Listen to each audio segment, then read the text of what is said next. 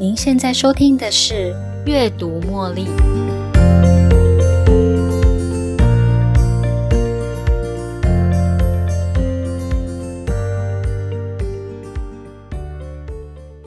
我相信大家都有相似的经验，在自己的周遭啊，总会有一些人在一个群体里面总是特别受欢迎。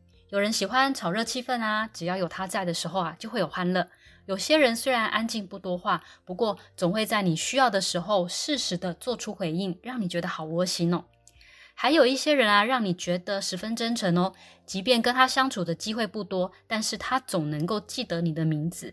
每次只要有聚会时，都非常期待这些人能够出席。他们不但在我的心里面啊，也是在这一群朋友或同事的心中十分受欢迎。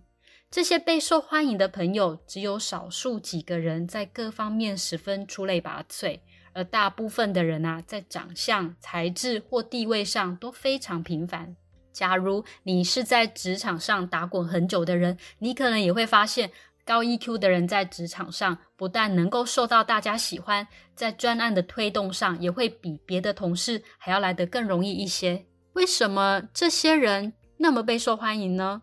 为什么我们会主动受到他们的吸引呢？我想在他们身上有某些特质：真诚，让人喜欢靠近，会主动跟人家打招呼，谦虚，还有正向思考。最后啊，我觉得他们也知进退，知道什么时候做出回应。而这些都是一位拥有高 EQ 的人的特质。什么是高 EQ 呢？它是 Emotional Intelligence Quotient，高情商的意思。这种特质跟天生高 IQ， 也就是 Intelligence Quotient， 也就是天生特别聪明的人不一样的是啊，拥有高 EQ 能够让你保持弹性，掌控情势。令人兴奋的消息是，我们可以透过刻意练习来让自己达到高 EQ 的目标哦。在 Emotional Intelligence 2.0 这一本书里面提到了高 EQ 才是制胜关键。Travis Bradberry 和 Jean Greaves 带我们分别认识4大情绪管理技巧还有策略。拥有高情商的人能感受并且了解自己还有他人的情绪，利用你的洞察力确认自己与对方是在什么样的情绪模式下，适时的回应对方，与人建立正向关系。在书中介绍了4大情商思维。第一，自我觉察，知道自己的感受，清楚明白自己现在正处于哪一种情绪状态，还有了解自己行为背后的目的。第二，自我管理，调整自己的想法，并且带出有效的行动，控制并管理自己的情绪跟冲动。第三，社群觉察，能感受到他人的情绪，也能了解他人的意见跟想法，读懂别人当下的情绪状态，然后做出适当的回应。第四，社群管理，与他人有效的交流，建构稳固的人际关系，了解自己的行动和别人的行为是不是对于双方正向的互动有所帮助。那么我们要如何强化4大情商思维呢？第一，加强自我觉察，知道自己现在处于什么样的情绪当中，而这样的情绪呢，会让你当下很想要做出什么事情来回应自己的情绪。如果对于这些情绪有一点点概念，你就会知道哪个地方你可以做得比较好，在什么样的状况下会激励到你，在什么样的状况下又会引发你的负面情绪。自我觉察是高情商的第一步。你知道在什么样的情况下会引发你的负面情绪吗？你可以在心情平复之后写下来，那些特定的人事物是什么会成为你的导火线呢？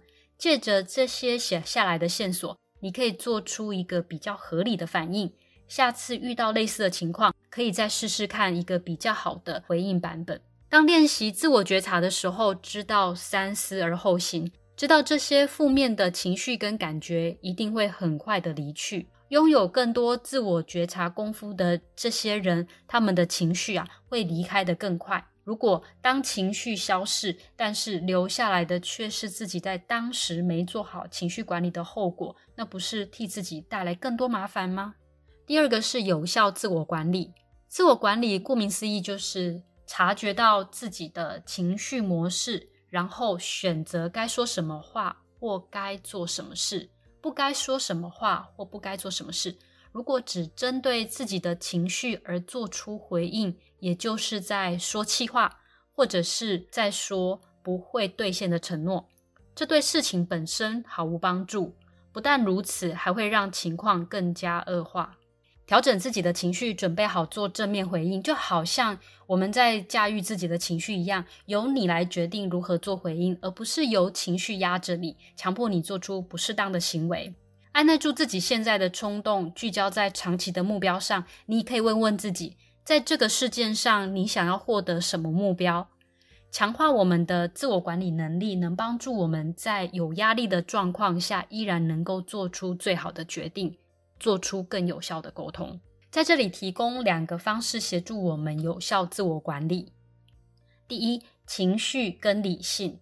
我们可以拿出一张纸，将纸张用中线分成左右两边，左边写下你现在的感觉，右边写下合理公正的抱怨跟批评。练习中我们发现，正处于情绪操控中的自己会看不清事实，阻挡了正确的判断能力。你也可以在这些条列当中得知哪一项是主导这一切起因的罪魁祸首。第2个方法是管理自我对话。一般人每天都会有好几个内心小剧场，这些小对话也会影响你今天的感觉跟行为。虽然我们无法阻止这些小剧场的持续进行，但是我们可以将这些负面的想法转换成比较正面的思考。例如，当你的心中升起了一个声音告诉你都是他们的错，我们可以改成我们自己也要负一点责任啊。另外一个强化思维的方式是提升社群觉察。社群觉察是知道他人遇到了什么事，也了解或是知道他可能会有什么样的情绪。同理心能帮助我们，即便我们不认同对方的想法，也能提升这种觉察能力。当我们可以专注在当下这一刻，停下来倾听跟观察，不做任何评断，都能够帮助我们同理对方。几个小方法协助你提升社群觉察。可以读心并且对答案。在上班的时候花一点时间在办公室走一走，观察同事，看看他们工作的地方，还有同事之间的交流跟说话方式，试着猜猜看他们现在心情如何，然后抛出问题来确认自己的答案是否正确。例如，你可以问问同事，你今天看起来很有自信，感觉你等一下要报告的案子准备得很充分，或是你今天过得怎么样呢？另外一个方法是读身体的语言，可以用眼神接触，跟对方的眼神对上，就可以看出他是否有自信，或是可能觉得害羞。也可以检视对方的肩膀，看看他现在是紧张吗？有自信吗？还是在害羞的状态呢？如果在沟通过程中看到对方激动颤抖，那就不适合一直逼问他问题哦。第4，强化社群管理。掌握自己跟他人目前的情绪状态，准备好人际之间的交流。以上这些实用的技巧都能帮助我们在面对压力还有冲突的情况下做出最好的回应。针对强化社群管理有几个小练习。我们可以看见并尊重他人的感受，不论你是不是同意他的想法，不要急着打消他会有这样想法的念头，更不要急着将你的想法强加在他人身上。只要用心倾听，然后再次确认他的想法，就会让他感受到你的关心还有尊重。第2个小练习是接受他人的回馈。我们都不希望听到别人说自己不好，不过当我们知道对方真心想要帮忙，希望我们能够过得更好，而我们也愿意接受这些反馈，出乎意料的，最后你会发现你们的关系正朝着正向的道路前进。最后一个强化社群管理的小练习是表达感谢。不要将你爱的人为你的付出视为理所当然，适时地告诉他你有多么珍惜这段关系。最后我们做个总结，借由以下的方式来提升自己的高情商能力。第1，了解自己的情绪还有行为背后的原因。第2，了解他人的身体语言，针对不同的情绪状态做出适当的回应。第3，专注在当下，主动倾听。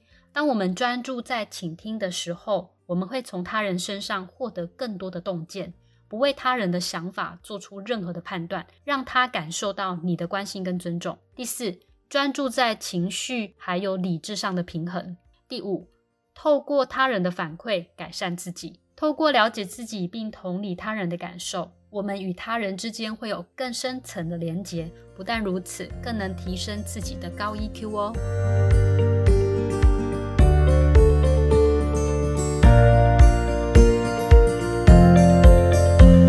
又到了节目的尾声，如果你喜欢今天的节目，邀请您在 Podcast 留下5星评论，订阅并分享这个频道给你的好友。如果你有其他的反馈或想法，也欢迎留言给我。您的这些反馈都将成为背后那一股支持着我坚持不懈持续创作提供更优质内容的动力。感谢您的收听，我们下一期再见咯，拜拜。